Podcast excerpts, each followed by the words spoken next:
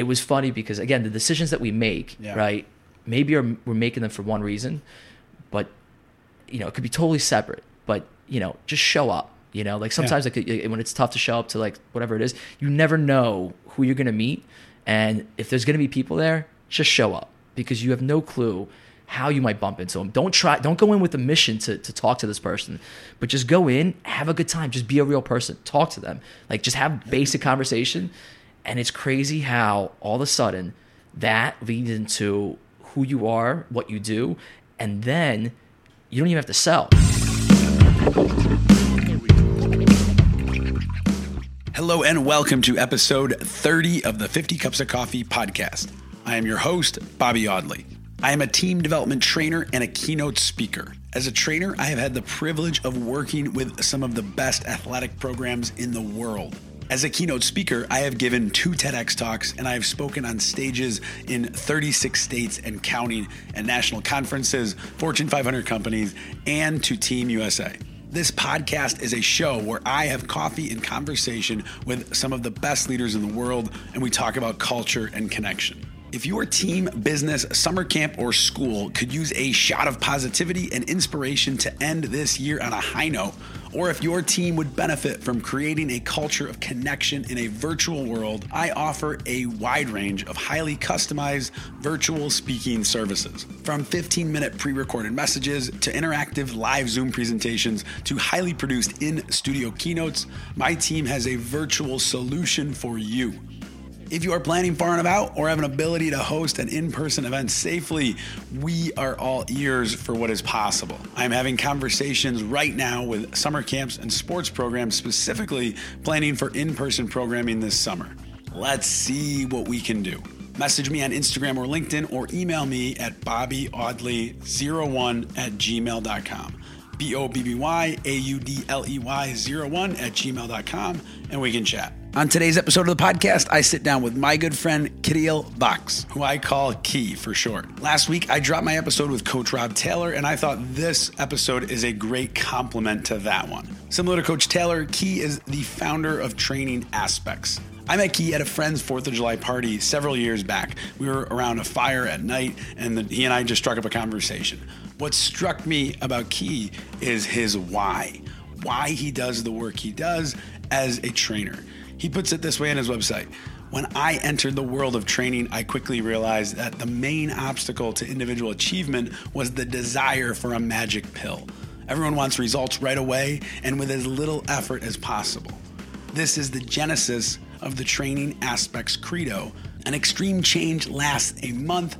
A lifestyle change lasts a lifetime. Key says he realized the importance of understanding individual psychology to achieving goals. With this passion, he studied psychology at Rutgers University with a concentration on teaching and motivation. He says he's not a personal trainer. His goal is to get you to move, look, and feel as you've always desired by making realistic life changes. Now, this might sound like semantics to you, but it means a heck of a lot to Key, and you're going to see why in this conversation. On this episode, we talk about athletic development, and we also get into the business side of it and Key's company culture at Training Aspects. I specifically asked him his hiring process because I know from firsthand experience, he maintains an incredibly high standard with his trainers and in his gyms. And so I wanted to know, how do you do that? How do you successfully scale a business while maintaining these high standards? And we obviously, towards the end of the episode, talk about connection and how it has played an incredibly important role in his success. Key's 50 Cups of Coffee story might be the longest one yet, and it's another great one. If you're enjoying the show, hit subscribe, rate it, and leave a short review. For now, please enjoy my cup of coffee with Kirill Box.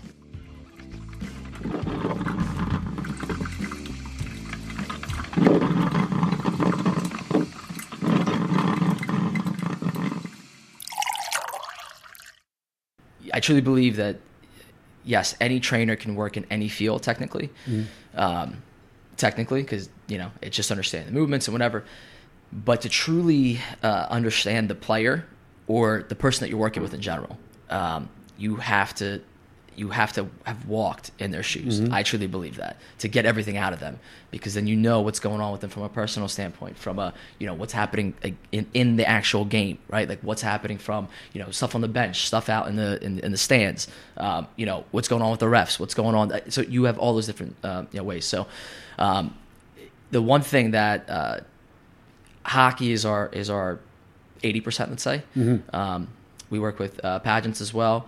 And then, soccer, lacrosse, and MMA. So like fighters are the other areas that we know we can do the best job. So hockey is just where I know, like right now, I know that for me to truly do what I need to do in that area, that's my 100%. And are you working primarily, or maybe speak from an ideal place? Do you work with an entire hockey team, or are you working with individuals that are hockey players? So we do a couple different things. So we work, we have some small group stuff that we do, which usually starts with one-on-one training. So we'll start with them, the individual piece first, and then we'll move into no more than 6 people per group. Because after 6 people, you just, no matter who the trainer is, there's no way you're giving them everything that you could possibly give them. So that's why I asked, because here's my real question is, so take us through, so you got a group of 6 hockey players. And you're telling us you're not a personal trainer. You're more than that, or different. Right. Call it different. Sure. Take us through working with you. If you got a group of 6 hockey players, what's the relationship look like? How often are they coming into the gym? Right. What is the balance of physical training, mental training? Is it all weaved into one? How's it operate? Paint the picture for us of what it looks like to work with Training Aspects. Sure. So the best example of what we do is, so for the hockey off season, it varies for players depending on when they're back from school and back from the pros or back from wherever they are. But basically it starts like April, like end of March, April, to about mid-August / late August. And it is, the program is a set price and it's unlimited. So literally, you want to be in the gym, you're there. That doesn't mean that you're going high intensity the whole time. It means that you're there, you're doing what you have to do. We're making sure to hit your one-on-one needs. So we do a program. So before, when the guys come in, we do an assessment. Now, assessment doesn't mean just your fitness side. So it's not just about, okay, how many push-ups can you do? You know, what's your max on your bench and that kind of thing. It's I want to see how your body's moving. So I want to understand what's going on at the joints. I want to understand, are you aware of how to properly shift your weight? Because again, everything in sport is a weight transfer. So like a boxer, like yes, you punch with your hands, like that's the vessel, but that's not where the power comes from, right? Like in hockey, when you shoot, yes, you technically it's your hands that are moving through, but it's not your upper body. In a baseball, you go to swing a bat. Yes, upper body is the one that's doing, but that's not the piece. The biggest piece there is your ability to transfer your weight and to shift the power into the vessel, which would be your hands or your whatever's bringing the bringing the energy, but to get the most power out of it. So training wise, I want to understand what's going on with them. Then there, they don't realize it, but we also go through a whole mental piece. So I get an idea of who this person is. So I try to spend some time with them to understand who they are on a personal level, on a hockey. How do you do that? Just talking. So we just get into the conversation. It's just it's funny when you ask questions that people like to share. And that's that's one of the biggest parts in the beginning is everyone wants to come in and start working out right away, and the first few sessions is just me understanding what's going on. So that's a few sessions. That's not even just the first session. Yeah, It is a few sessions. So that's the thing. The first session is the physical assessment. So it's where we're understanding how they move, understanding like their actual ability to be aware of themselves, and like that whole piece, but. What they don't realize is the next few sessions, my specific goal is to little by little unravel who they are and how I need to work with them. Because again, if you watch me in that group of 6, things like certain guys get away with things that other guys don't. And you could say it's unfair, but it's not that it's unfair. It's that if I do what, like with one person who's focused in and does, if you say it one time, they do everything they're supposed to do. If I try to do or bring the same kind of approach with that person that I do with the other one, it's not going to work. The person's going to, it will not work. So life's not always about being fair. It's about understanding that, look, there's certain reasons why there's adjustments here. I'm not being, I'm not trying to cater to this person or adjust. But again, not everyone is able to focus in it's in Coach K's, one of his books on coaching and leadership. He starts it out in the intro by saying, I don't have a coaching philosophy.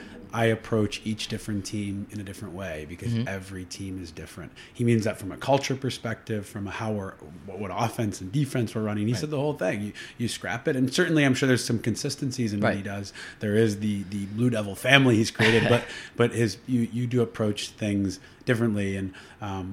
And so what I like about what you say, we do one session on how you move because we need to know that. That's important. And then the next few are not my question to you was, is there a sense of this is how we do things here?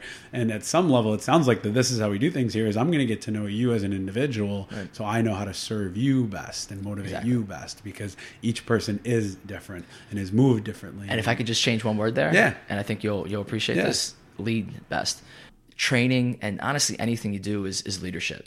And if I can, so that's why with every single player that comes through, I can't, I can try to rule with an iron fist, but that doesn't necessarily work with every single person, So it's just understanding what can I do to lead them properly because that's what they're there for. They're there to unleash their full potential. But the only way I can truly help them unleash their true potential is if I understand what they need me to do for them. So what do I need to do to lead for them? What do you look for when you hire a trainer to come on board? So the past 5 years, that's actually been the hardest thing for us to figure out. We've had a lot of trainers come through our doors and out our doors. Do they typically decide to leave, or is that a conversation you have? For the most part, they're not a good fit kind of thing. Yeah, because I don't believe in firing, quote unquote. I don't think it's either you want to be or you don't. So anyone that's on staff with us, they understand it's if you're here because you want to be here. You're not here for me. You're not here you're not here for anybody else. You're here because you want to be here. You want to be, what we're doing and you want to be a part of that. If you don't, you're welcome to go. Like we don't even have a non-compete. Yeah. So, the whole thing with it is when it comes to trainers, for me, what I found, there's just been a lot of experience with it. It's been a lot of pain through figuring this out. But for me, it's, I don't care about your degree. What I truly care about is your passion, your care for the individual.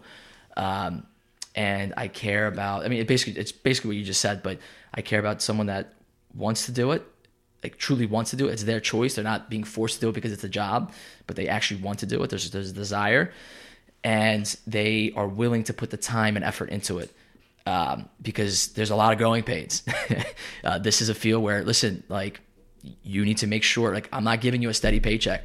You're going to prove to me that you can handle your load and control what you have on your plate. And if you can do that, now you actually made it.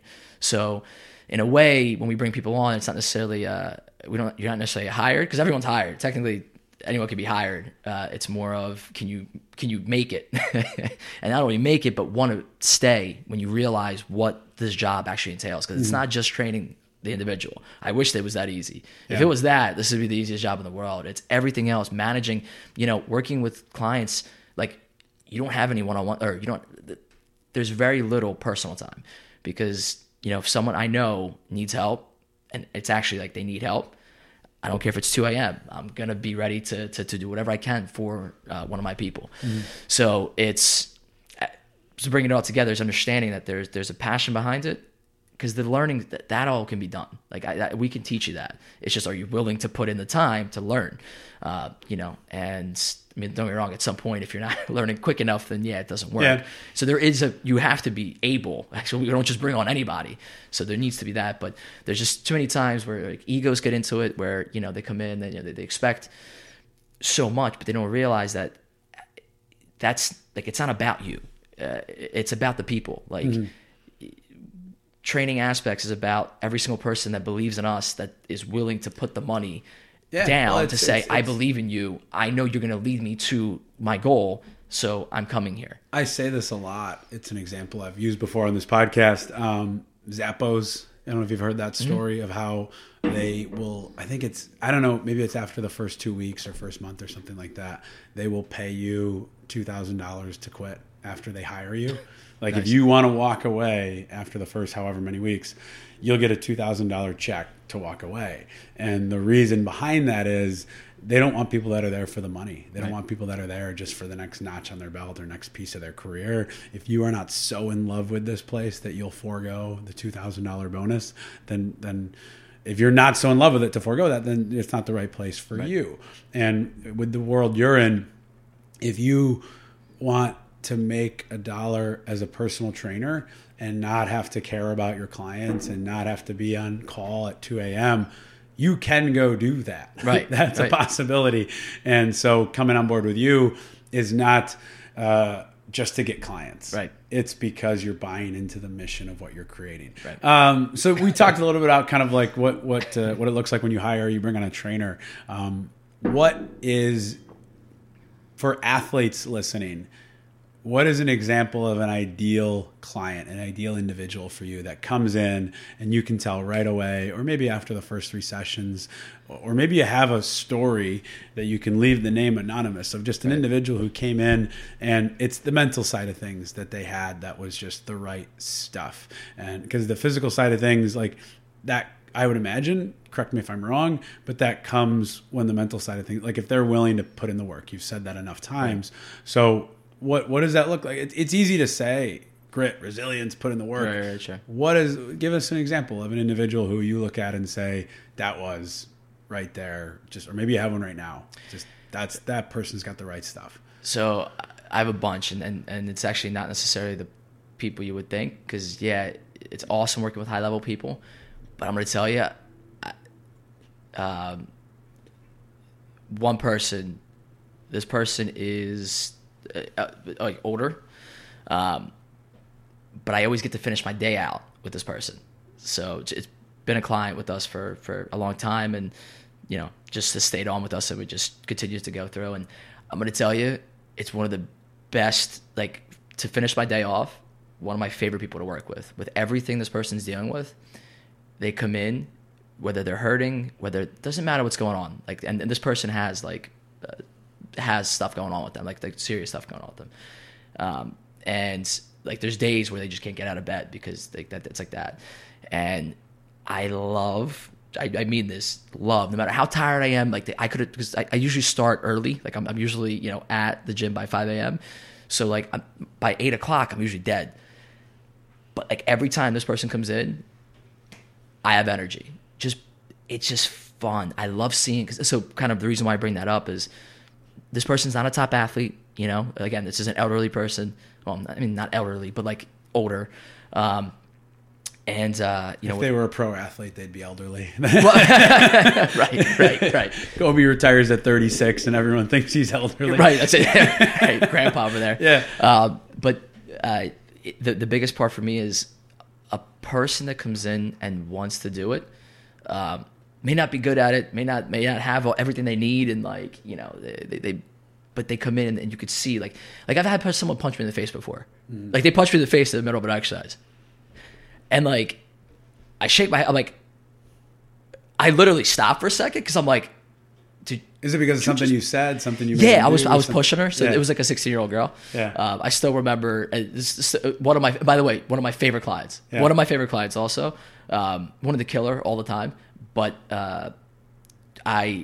she actually punched me in the middle of a session, like in the face. Like I'm just like in just like right in the cheek, and she didn't hold back. It was fine, but like I got hit, and I'm like, and I remember just being like, "Did I dream that? Like, did that just actually happen?" Yeah. And it didn't bother me because she continues to work. So, like, don't get me wrong. I'm not saying that anyone can just punch me, guys. Yeah. For any of the athletes that are listening, do not try to punch me. I'm just saying that this was a situation where, like, she hit, and I'm like, so you is she related to one of the? Is that an example of fighting what you're saying, or you're saying she's got the passion, the energy, the? To me, I don't really care what the person says. Like, they can curse at me, they can this, they can that. As long as I see like the cursing and the actions within the training session, they don't really mean much.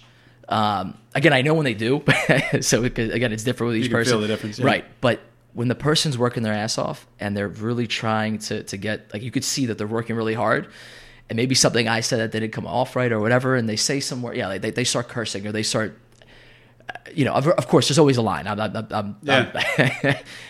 at the same time, I just, as long as I know the person that's coming in, that there's a true desire to get better, and they're doing everything they possibly can, whether they have like the high end ability or they don't. I love the effort. So like when I see someone that's truly trying, it makes me want to do that much more. There's a lot of times where guys come in and again, we try to have it like it's culture's a big piece of Training Aspects.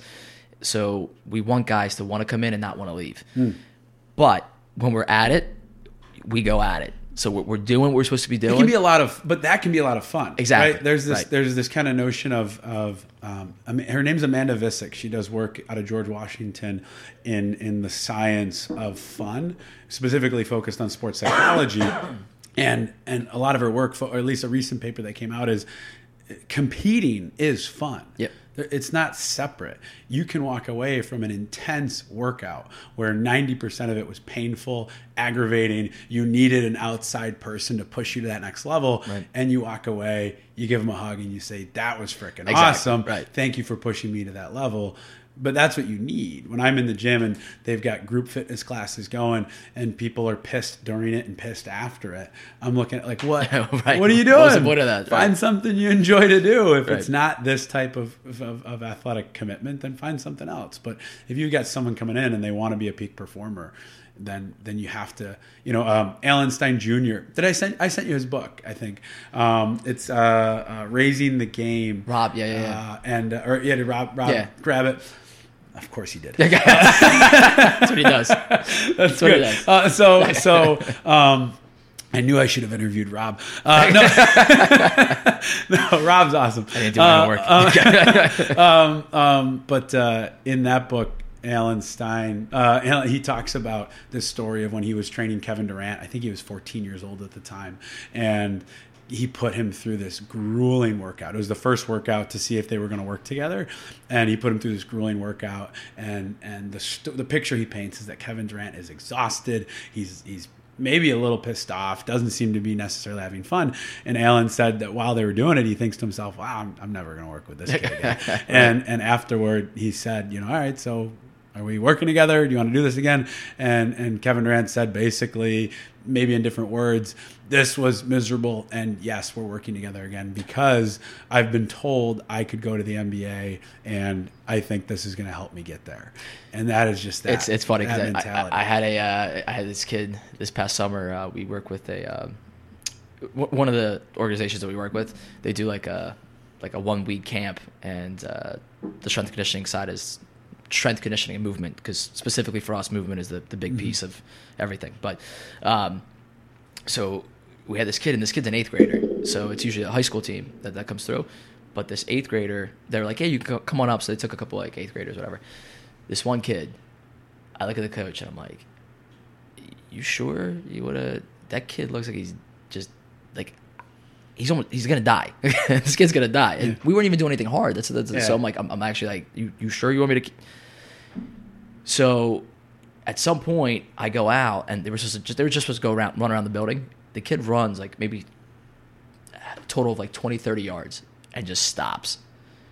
And I look at the coach. I'm like, dude, he didn't seem like he had the heart for it. He didn't seem like he had it. It just seemed. At the end of the session, I told everybody, I'm like, guys, I know today was tough. Make sure you come back tomorrow. Make sure you're here tomorrow. I promise you it's still going to be tough, but it'll be easier at the same time. Make sure you come back. That kid actually came back. And then his mom actually emailed me the next week after the camp was over. She's like, he loved you. When can we start? And I was like, that was awesome. So just coming back, it's funny. You can't always read what's happening, because I was like, dude, this kid's never. It's just not going to happen. No, when I first got into leadership development. I went to a trade show conference where I had a booth and I got to speak for, I think it was 10 minutes. You get to share your story and what you're looking to bring to the folks in the audience. And then you get a trade show booth to sell what you're doing. And there was a guy there who is a king in that world, in that mm-hmm. particular trade show that I was going to. And I had known about him from following him online and saw him walking in the hallway, grabbed him. And I said, I introduced myself, said, I'm a huge fan of your work. And I just like, this is my first conference ever. Mm. At the time I'd maybe spoken twice for money, like right, as like having a client. And I said, what's your advice to me? And he said, my only advice to you right now is show up for year two. Because he goes, I see so many speakers that come through here yep. and they get no business, they get no anything. Maybe they don't even get an applause from the right. audience, because it's an audience that expects the best, because they really do get some of the best speakers going through there, and they walk away and they never show up again. He goes, this is not only a business where you get better as you go, but it's a relationship business. These people that are going to bring you into their organizations want to partner with you. They want to bring you in year after year after year. They don't want to keep looking for a new consultant, a new speaker, right. a new trainer every single year. And so they're not going to bring you in unless they know you're for real. And sure enough, I got nothing from right. that first conference, and continued to show up, and then continued to, specifically within this organization, do really well. And I started to see too how many people do just come to one conference or are there for a year and then never show up again. And it's not a knock on them. Maybe it wasn't where they needed to be. It wasn't what they're really passionate about. Maybe they didn't want to put in the work. I mean, realistically though, there's about 5%, like 5% that are actually salespeople. Yeah. And the hard part about that is the word no is taken to heart so quickly. Yeah. And so when you spend a bunch of money, it's just a fear that kicks into it. Yeah. Right. So like you spend all this money, you're like, all right, I got to get at least one client. I get at least one client. I get this money back. Oh wait, I didn't get anything. I'm not going back. Yeah. And so like, I think, but that's the reason why I think that these areas, if you truly care and love what you do and you want to do that, there's going to be plenty of people telling you no. Mm-hmm. And even the people that you're trying to help are going to tell you no. Mm-hmm. And one of the best parts is when you continue to keep coming back, they're like, oh, wow, I said no to this person X amount of times, and they're still coming back. They must be good. Yeah. I'll stick with them. Yeah. Because if they're committed like that, even with no, they must be pretty good at what they do. Yeah. And then they test you out, and hopefully you are good, because yeah. Otherwise the test is important. Yeah. Right. Yeah. You better be ready. When your chance comes, you better be ready to show what you can do. So what is the we've talked about how you do the work you do. We've talked a little bit about the business of Training Aspects. Do you have a 5-year, a 10-year plan? Do you have a goal? What are you looking to create at this point in your career? I do, and I don't. I do and I don't. I like to create vision. So for me, one of the things I do is You've been around long enough to understand that if you have when people ask me that question, I said, if you had asked me 5 years ago, I'd have said, absolutely. Right. And that plan is totally different than what I thought it was. So I'm a little more hesitant with it. Yeah. Well, that's the whole thing. It continues to adjust, and it's what you think is right one day. Because again, you can only make you can only make a decision off the information that you have at hand. So what's your vision with the information at hand? So at the moment, the route that we're going is we want to be able to bring the greatest hockey program, and not just greatest hockey program, but have the trust behind the hockey program as well, where people know that when you anything that is Training Aspects, you are going to get 100% of what you're looking for in the program that you decide you want to go with. Mm-hmm. So right now we're working locally, and we're doing some different things throughout. But the second piece to it's going to be is the online piece, and that's the part that we're having a little trouble right now. We actually like online learning, creating. So we have like a online app that so we create programs, and we're trying to find the right mix. Is that for people that can't work out with you in the gym, or is that for clients for like schools, they pay that unlimited universities, fee? Okay, so it's for organizations, so they can so there's a bunch of different programs with it, but we're trying to find the right Training Aspects approach, because we just started small groups. Like we were only doing one-on-one for such a long time, and a lot of people are like, yo, there's so much more money in small groups and this and that. Yes, there is. And yes, listen, there's overhead, so you need to pay your overhead, and you do need to have more time, and especially as I'm. But the biggest part for me was to transition to small groups. It has to still have the one-on-one touch. Mm-hmm. So someone that works with us one-on-one, that's been with us for usually people stay with us for 3, 4, 5 years one-on-one, which is a huge investment, and we appreciate that they trust in us like that. But for the small groups, it's the same idea: is how do we make sure that same feeling that they get in the one-on-one, they still have that personal touch in the small group.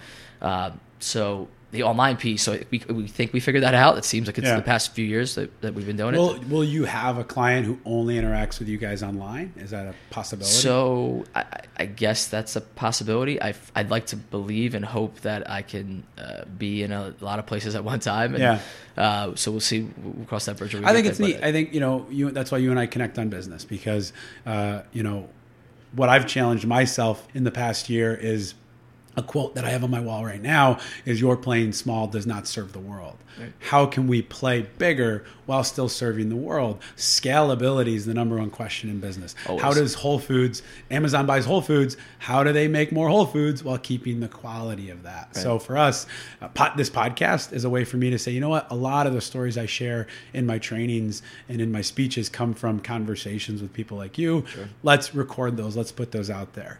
So we're finding ways to get our message out there in different ways. I know you guys will do that with the online thing. You're not building some app just so that you can get a bunch of subscribers. It's how can we take what we've created with Training Aspects and get it to more people in a way that's still going back to what you said of clients represent who you are. That's why I asked that question. Right. Because if someone's only interaction with you is through this app, that is representing who you are and what you bring to the world.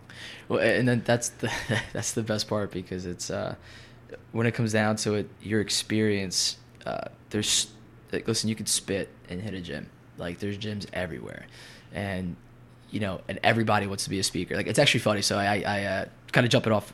I'm gonna jump off for a second because I've been looking for a business coach for a long time, and Bobby, I'm gonna tell you, man, everyone's a business coach. Mm-hmm. Everyone.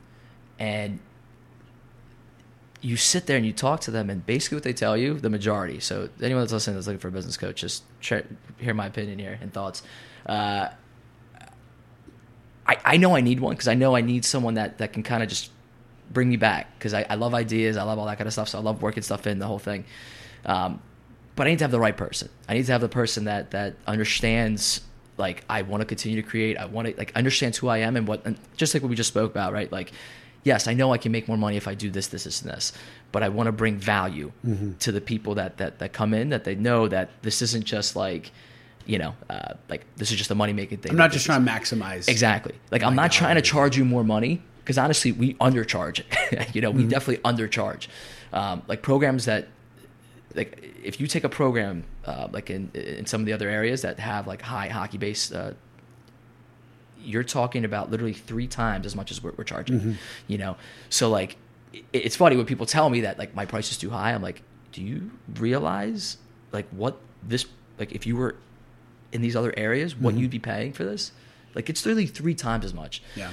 And again, I get that. So the reason why I was bringing it up is from the business side of it. I've been looking for a business coach for a very long time, because it's something that I know I do need to have the business side. Like, as much as I have passion, I know I need the business side to be in control. So I met with so many different business coaches, and the majority of the coaches are just like, at the end of it, like, they just listen to me, like, all right, so tell me your story. So they're great listeners. Awesome. Fantastic. Listen to everything they have. They ask some great questions. Okay, what, you want to hire me? I'm like, what are you going to become, like, psychiatrist? You like, offer, yeah. Right, like, you want me to pay you? Like, the one guy was like, yeah, it's going to be, so he was like, it was like $3,000 a month for like, you sign up for like 3 months, and it's like $3,000 a month or something like that. And I'm like, dude, hold on. What, I'm thank you for asking all these questions, and thank you for spending some time, and like, but what did you actually, like, what, besides provide value, right? Provide, like, what value. Why am I paying provide you? Value. Exactly. Like, what did so it's just funny, because there's so many different people that they just think of it from the business side. And I think one of the weaknesses for me is I think of it too much on the passion side. So I'm trying to find that. I don't want to be an echo chamber for you, but I think it's the same thing. I had a when I first quit my job back in 2014, I quit my job to do this full time, and had a moment of like super excitement, and then a moment of freak out. Right. I gotta, like, when you realize, I think it quite literally probably was approaching that 2-week point when I realized, like, there's no paycheck coming in there. Right. I gotta make a business out of this. So I hired a business coach who was a mentor. He'd been a mentor to me for, I'd say at that rate, 2 years. Yeah, 2 years. Since about 2012, he was a mentor to me. I had brought him in to speak at the school I was working at, and I would always get dinner with him, coffee, on the phone, and he would just freely share everything he knows. And when I quit, I remember thinking, like, I need to learn more from him. So I called him. I knew he did business coaching, specifically in how to start a speaking business, and said, let's work together. Let's make this happen. So we did he had a 6-week course that we did. I paid for a 6-week course, and that was back in 2014. That was the last time I ever paid him money. If I were to text him right now, he would text back. That's awesome. He responds. You call him, he picks up the phone. And so anytime I talk to people about, I'll shout him out, Julian Gordon, since he's awesome. I think he's brilliant, super smart guy, smartest guy in any room you're in. And what I always share with people when they're looking for coaching is find someone like that is genuine. Every interaction is not an exchange for dollars. Exactly. Because you're right. Like, you want to know before you use them, how much value are they going to provide? He had already added value to my life. Right. And so I was willing to pay for his coaching. And then afterward, I know that our relationship isn't over simply because our paid agreement's over. Right. And that's how you operate. I got to believe if you work with an athlete and then years from now, they're not a paying client anymore, but they call up and they need some advice or thoughts, you're not going to text back and say, hey, you're not a paid client anymore. I can't answer your question. Yeah, he's sending you an invoice for this conversation. And the same is true for us. I do joke. I'll laugh with coaches when they'll call during the season with a particular question or something. Or I've gone to like, before a team enters playoffs, we'll go out there and do a 2-hour session for no charge because they worked with us in the preseason. Right. And I'll say to them, you know, I'll make the same joke you are. Maybe we're bad business people. Right. I don't know, but this is a passion. I want to make sure this works. This is right. And I've started walking back that maybe we're bad business people. Right. Because we're still in business. Right. And we're so is Julian, so are you, because the goal is to serve and to add value, not to nickel and dime every little shred of advice that you have to offer. The other thing that just cracks me up is just like, you might know a couple techniques. Everyone knows those techniques. In some way, everyone knows. Like, you thinking that you have this proprietary blend that's like, it's yours, you know? Like, when people trademark stuff and all that other thing, it's like, it's funny to me because, like, I can promise you right now, if I have a conversation with you and I tell you my business, like, straight down, and that's basically, we're doing that. Yeah. I can tell you everything that I'm doing, the whole thing. You can't recreate what I'm doing. Right. You might try to, but the things that I do really well, most likely, you're not going to be able to redo what I'm doing. Yeah. So there's no reason to be so scared of every single person that, like, if they hear one little thing about this or like one little thing about that. I find the people at the highest level are more willing to share because they've come to appreciate what you just said. I work with the Delaware women's soccer team, and their coach told me a story of when he was at NC State. He got an associate head coaching job at NC State, reached out to all these local coaches to say, I'm new at this position. I want to learn. Can I come shadow you? Can I learn from you? Can we talk, grab coffee?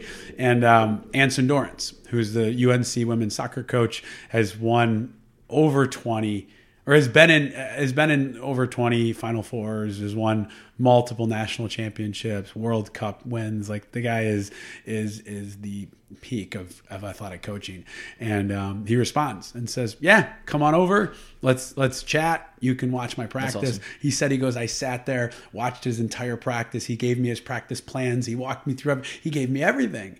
And then Mike, the coach at Delaware, walks away and says, and at some level, the worst part is we still can't beat him because, right. and what Anson understands, and I've experienced this. I worked with UNC volleyball and grabbed 2-hour conversation with Anson while I was down there just to learn from him. And what you gather in that moment was he understands is none of what he's sharing is the secret sauce. Right. This is the technical, tactical stuff that matters, that if we want to raise the game of the fitness industry, if you want to raise the game of soccer, if you want to raise the game of team development, let's all share this stuff so that everybody you interact with has a great experience. And my differentiator as a business owner is going to be how I show up, how I go through this process. My energy is going to be the differentiator. Right. So just, you know, it's not about holding that over somebody. Hey, I'm different. So it's just about an abundancy. Right. I'm willing to share because I know confidently you can't take this and steal my clients. You can take this and create another gym somewhere down the road. That's fantastic. And I would love it. A rising tide floats all ships. So you're not taking my clients because they're my relationship. It's hard to, because we're not on video, but otherwise I would show you this. So I'm going to show you this picture anyway. But so this is the reason why, like, education, right? Everyone talks about how important education is, and there's a big difference between, to me, like education as in college, and education where you truly are looking to learn and get better and continue to learn and continue like that like quest for knowledge is totally different to me than the quote unquote education. So like, you know, when you take a look at a resume and it says, you know, we need we need this degree and we need this many years of experience and this is the whole thing. So the other day I was on LinkedIn, there was a little meme and it just had like 30 dots on a page, right? And it said knowledge over top. Then it had all the dots like connected. Like there's lines connecting every single dot, and that said experience. And then a creativity or masterfulness. So to me, basically just like you're a guru, is they created a picture of a cat out of those dots. And it's funny because to me, that was the best explanation of that's like, brilliant. I can give you everything, all the information. Because we have Google. Listen, with Google, that's the funny part. Like clients will come in and be like, well, I heard about this program and that program. And I heard about like, we should be doing this strategy and this strategy and this strategy. And I'm like, hey, I hear you. Those are all great pieces. But the puzzle, like I got excited. But the puzzle is the most important part. So like those are all puzzle pieces that need to be put into the puzzle at the right time. Yeah. So like, yes, those are all great strategies and all these different coaches that are doing all these different things for your kid. And, you know, you want quicker feed and you want this and that. Just let me do my process or don't work with me, you know, because again, it's knowledge is like there's information everywhere. There's a difference between someone actually being able to use that knowledge, right, and actually apply it and be masterful with it. And someone that goes, well, this person says you should do this, so I'm going to do this in this situation. Mm-hmm. Okay, but now there's other variables that you're not keeping in mind. Yeah. So you didn't adjust. I, for years, have done yoga via an app and have judged yoga based on that. And finally, just injuries pushed you to the edge. I finally sign up for a place that is well, like great yoga. It's hot yoga. It's really good. And after the first session, I came home, I looked at my wife and I go, I've never done yoga before. Right. This was totally different. There's a personal, because I walked up to the instructor ahead of time and explained my injuries and knew that she was good with injuries and this kind of stuff because I'd looked her up and just the personal touch, the process of itself, everything that goes into it. I've been going the atmosphere. Yeah. You cannot replicate that. Right. And so you're 100% right. Like there's just something different about you. And I've that same class, the teacher has had people sub in for her when she can't make it. Mm-hmm. They're doing the same class. And it's totally different. Not as good. Yep. It's not as good because there's just something that she brings to the table. I love it. I'm going to ask one kind of wrap up question because we could keep going and going and going. You're making my editing process harder. I want you to know that. But that's what I'm here for. My final question that I like to ask to all guests: this doesn't need to be a phenomenal story. It can just be a story. So the theme of the podcast, as I said to start, is 50 cups of coffee. I've learned so much from just talking to people, just connecting, just in person. Like there's a reason I drove up here. I think there's a difference when you're talking to someone in person. For your career, do you have a 50 cups of coffee story, an incident where, or maybe do you have a practice of connecting with people? If you don't, do you have a story where just meeting with somebody led to something in your business life, personal life, anything? So, first of all, when I saw the TED Talk that you put out there, the 50 Cup Coffee Challenge, Bobby, that was awesome, man. Just real quick, I need to put that, dude. That really, I loved it, man. Like, there was just, it was a great talk. And appreciate it. And for anyone, besides the great talk part of it, I think it creates action. And I think that's the part that I really, a lot of the TED Talks out there, because there's so many, listen, there's some good information, the whole thing, but there's nothing you can actually walk away with. Mm-hmm. I think one of the things that I love about your talk is that it's, go do it now. Like, this is so easy. It's not. There's nothing crazy about it. It's literally, hey, you want to grab a cup of coffee, right? You don't know what the situation's going to be. Someone who you never thought, right, would have brought you value, all of a sudden. So, piggybacking off of that, there was there's so many different situations here, but the one that just keeps coming back to me is I went. So this was like 2011, 2012, I went on Birthright in 2011. For anyone that doesn't know, you go to Israel for like 10 days, and it's a free trip if you're Jewish. And it was November. We went for 10 days, and it was amazing. Loved it. Like, it's literally a free trip. Like, you go, you meet all these new people, and like it's awesome. People are from all over the place, from California, from New York, from literally all over the U.S. Like, one girl was from Oregon. Like, it was literally like everywhere. So, and I go on this trip, I come back, and I'm like, oh, that was awesome. So I was all motivated, and I'm like doing all this work now and the whole thing. And then I see this other trip, and it's another, like, it's you. Now you get to go to Europe first. So this year the year that I was when this thing came up. It was, you get to go to like Kiev. So Žtomir, where I was born, is about 2 hours from Kiev, and I've never been back to the Ukraine, or now Ukraine, where it was formerly Soviet Union. Mm-hmm. So I'm like, oh wow, that'd be so. I'm like, oh wow, so I get to go to Kiev, and then I get to go back to Israel when I was just in Israel for free, and this trip is for free, or I think there was like. It was like a deposit to put it, but like it was like nominal for like for like 18 days that you get to go, and like food's covered, but for the most part everything's covered, right? So like it was like $400, $500, but like again 18 days I get to go all these different like to two different countries, the whole thing. Anyway, here's the catch, and I promise the story's getting there. It's just but here's the catch: you have to come to the synagogue, and you have to spend I think it was like 10 Sundays before the trip. So like it was March. And then I think we left for the trip like mid-June, early June, something like that. So 10 Sundays, which basically meant, the way it added up, it was you can only miss like one or two, or you can't go on the trip. So that was it. It was, all right, can you put your time in? If you put your time in, the whole thing.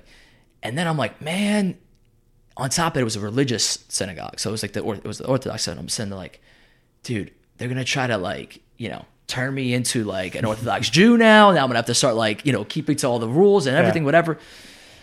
And I'm like, all right. So I call one of my friends. I'm like, yo, dude, will you do this with me? And he's like, yeah, I'll do it. So we go to the interview or whatever, because you have to get interviewed for it or whatever. So we sit down, we're sitting there, we're going through like there's like some questions, and it's funny because they just wanted to know how much you know, right? I know nothing. Like everything, their page is like nothing about Judaism. Like literally, like we were sitting at like Passover dinner, like right before I left, a few months before that, and my uncle has like croutons, and like almost everyone knows you can't have bread on the table. Like bread's just not allowed to be on the table. Sure. So like bread, like there's like pork on the table. There's like all this different stuff that like you're just not supposed to have. Anyway, so you grew up with a family that like you're saying your grandfather had it, so you weren't strict, so in the former Soviet Union, it said like you were Jewish, like it said on your passport that you were Jewish, but you could not practice. Yeah. So my family had no knowledge or understanding of Judaism. So, but that's a different story. So I grew up. I didn't. I had a bar mitzvah, but it was a joke. So we get down to the synagogue. Right. So we go in, and again, it's an Orthodox synagogue, and we go downstairs, and I put a kippah on and the whole thing. I'm sitting down there, and I go through this interview. It's funny because there's like 50 questions. We start Googling. We're like, we thought we were cheating. We're like, it's all right. They don't see it. It's okay. It's fine. Yeah. So, we get into the interview process. I talk to the rabbi a few minutes, and he's like, all right, cool, yeah, we'd love for you to come on and whatever. I'm like, okay. I'm like, listen, I don't know about schedule. I'm really busy right now. I'm running my business because at the time I was running Training Aspects. I got all this stuff going on or whatever. I'm like, I don't know how much time I'm gonna have. I don't know if I can make everything. He's like, look, you got to make it. If you can't make it, you can't go on the trip and whatever. So the following week, I go to the first Sunday that it's supposed to be, and I'm thinking it's gonna be all brainwash. And they had awesome speakers coming. So I'm gonna cut the story down a little more. But basically, all of a sudden, I realize because I decided to say yes to this, I started meeting people from the community that come in and speak. I'm talking about not like religious people. I'm talking about like business people. Mm-hmm. And I find out, that's what it was. In the interview process, that's what it was. They said, we have a lot of different speakers come out. This is what sold me. That's what it was. This is what sold me. We have a lot of different speakers come out. And one of them is the son of, so Ed Schneider was the owner of the Flyers. He passed away a few years ago, but his Craig Schneider is going to come and speak. Was one of the people that's going to speak, and like Alan Rothenberg was coming. All these different speakers, and I'm like, whoa, all right, maybe I should say, yeah, you know. So and the thing is, I wasn't even going to show up to that interview, right? Yeah. So anyway, I go through and of course, Craig Schneider is the last speaker of the week. So basically, that last Sunday was the whole thing. So go through the whole thing. So I take every single week, and it's amazing. I talked to him. Like I got a chance to talk to him. Because I went on this trip, I decided to commit the 10 Sundays. I met with this guy, he introduced me to the strength and conditioning coach of the Flyers, and then I was able to spend a week watching the Flyers train and that through like mini camp and that kind of thing. And it was so I'm not sure if I kind of took that up, but basically, it was funny because again the decisions that we make, yeah, right? Maybe we're making them for one reason. But, it could be totally separate, but, just show up, like sometimes, yeah, like when it's tough to show up to like whatever it is, you never know who you're going to meet. And if there's going to be people there, just show up because you have no clue how you might bump into them. Don't go in with a mission to talk to this person, but just go in, have a good time, just be a real person, talk to them, like just have basic conversation. And it's crazy how all of a sudden that leads into who you are, what you do. And then you don't even have to sell. You just talk about who you are. And yeah, all of a sudden the person wants, you might get a call the next day. So that is a perfect story for this because that is the number one thing I say to people is this is not about networking. It's about connection. It's just about making it a part of your life to try new things. I just found we were in DC last week and there was like a street vendor selling these paintings that she drew or painted. And one of them says, go everywhere, eat everything, talk to everybody. Right. And so I bought it, put it up on my wall in my office because that's genuinely it. You didn't go in there. The moral of this story is not go on a birthright trip because maybe you'll bump into the owner of the Flyers. It's be open-minded, be willing to try new experiences, go into things willing to learn, go into things, see what you come out of. And that's the thing. Yeah. Actually, in that one piece, the one thing I didn't specify, the day of the interview. So we signed up for the interview, but the day of the interview, me and my friend are like, dude, do we really want to go? Like, we don't want to go. Like, there's no point in going to this. And then once we went, this opportunity opened up. And again, yeah, so like it's, again, there's so many different pieces to it, but it's just so important that, you commit, just go. Just go, do your thing, live your life. Just make the best decision you possibly can. Well, because it might not. It's the Steve Jobs. He said it in one of his commencement addresses, I think he gave, where life is a dot-to-dot diagram, and the difference is you don't know what the picture looks like until the end. You're going to every dot. You're left, right, center, up, down, back, and then when you look back, you see how they connect. It's what I said to start this podcast. When people say to me, "How did you meet?" You mentioned the Flyers. For me, it was the Ravens. How I met the director of player development for the Ravens, and got to go to their rookie camp, and I met Lamar Jackson because that was the year he was coming in. That's cool. And people say to me, how did you meet Harry? Was the guy, and it's like, when I fully tell the story, I usually just give like, we just connected somehow. If I fully tell the story, people are more overwhelmed than before they asked, right? Because you start to see, like, genuinely, you want to know how it started with a small decision a couple of years ago that led to more and more and more. I mean, what I do now, I was in college, walking down the hall, saw a flyer for a motivational speaker who was coming to campus, and it was a game time decision that morning if I was going to go. Right. And it was that moment that I I remember sitting in the audience looking up at the front and thinking, like, this is this guy's job. Right. Like, I want to do this. This is awesome. Right. And it's those little moments that, you know, little hinges swing big doors. Those little moments that matter. And I can't, that's why I love this story, because I can't emphasize that enough to people when I'm really sharing this idea of 50 cups. It isn't about going down a list and identifying, how do I talk to the owner of the Flyers? If that's important to you, great, do it. That's awesome. Right. But a lot of times it's really just saying, how am I more intentional about meeting and connecting with people on a regular basis? That's it. Yeah. That's awesome.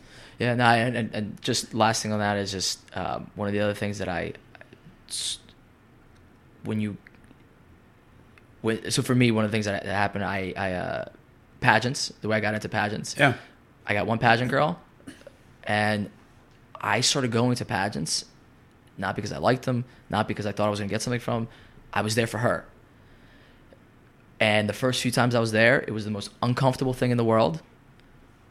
And it was crazy. As I continued to be there, I realized people are coming up to me now. So kind of, it takes some time to... You showed up for year two. Yeah, exactly. Year two. And all of a sudden, now when I'm there... people know who I am, and if they want my service, so I don't even bring business. I never bring business cards. I'm never there to go talk to other girls, or other pageant people. Yeah. I'm only there for my people. Same thing with hockey. I drive to Boston. So from Philly, I'll drive to Boston for literally one night and come right back just to see one game, because I know, like, if it's a big thing going on, like let's say there's scouts going to be there, I want to be present. So like if some of my guys are playing, and I know I can be upstairs where the scouts are. And I can kind of overhear what's going on, and I'm at that game, right? And maybe I can slip something in there, to kind of help them out a little bit, or like, it's you just that's why I do it. Don't get me wrong, like, do other people come up to me? Does like all that? Yes, all this stuff comes, but my intention is to go there for my person, or my intention is for a specific reason. The extra is great, but the specific thing is I'm there because I'm it's not to necessarily. Yeah, well, I think the theme of this whole conversation, why I love talking to you, is because the theme is your best sale, your best advertisement, your best pitch is doing your work at a phenomenal level. You're not bringing business cards. You're not bringing flyers. You're not going there because maybe I can connect. Because if you went there with the intention of connecting with someone and walking away with business, number one, you might drive back from Boston pissed off that didn't happen. Right. And number two, people can feel that energy 100%. Versus going there to serve the clients that you already have at the highest level. Right. And people can feel that energy too. And they look at that and say, I want him on my team. Right. I want to be a part of that.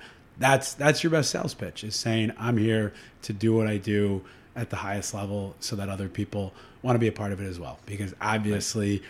Even if this wasn't a business, because that's when money gets involved. All of a sudden, you keep having to like apologize for wanting to get more clients. But if this is what you love to do, then obviously you want to do it more often. Right. I love the training that we do. Obviously, I'm going to bring it up with everyone I know because I want to do it more often. Right. Do we get paid for it? Yes. Okay. And I still want. I'm not just trying to. I always say that it's in one of Macklemore's songs. He's got a line: "If I had done it for the money, I'd have been a lawyer." Right. Insert the adjective. But right. but not to put down law, but for him that was a cool line. For me, that was an interesting line because I studied political science. Was originally going to get into law school, so I really clung to that because I connected with it because at some level it's true. Like, if this was all about the money, I'd have found an easier way to make a dollar. Right, 100%. And you driving to Boston and back from here, you could find easier ways to do it. But anyways, we could go forever. Yeah. I paused it after 30 minutes to make my editing easier, and we went for another hour. So I'm honoring your time. We're still done when we need to be. But sincerely, thank you. I'll put this in the notes and stuff. But if there are some, you're going to be putting up online stuff, but also if there's some local folks here in New Jersey, how do they find you if they're listening to this and they want to come check out Training Aspects? The best way to get a feel for the culture and what we do and how we do it, it's just follow us on Instagram, Training Aspects. We give you the the hockey side, we give you the training side, we give you what we do inside. Like it's literally just, that's the culture of us. Trainingaspects.com, you can check out some of the more organized information. You can email, easiest way, TA, Training Aspects, TA, fit at trainingaspects.com. If you ever have questions, and honestly, I mean that, if you ever have questions, don't feel like you're going to get a sales pitch. It's literally, you have any questions about anything in training and you just need a second opinion. If you already have a trainer, please feel free to reach out. Just mention this so that I know that I definitely won't hound you. Yeah. Awesome. Hey, thank you so much for doing this. Thanks for having me, Bobby.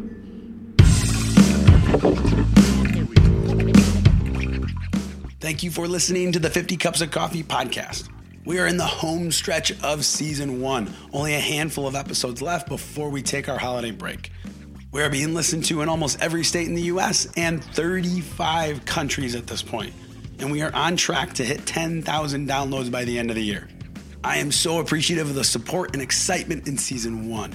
If you would like to help us continue to grow, please take a minute to hit subscribe wherever you are listening, rate the show, and leave a short review.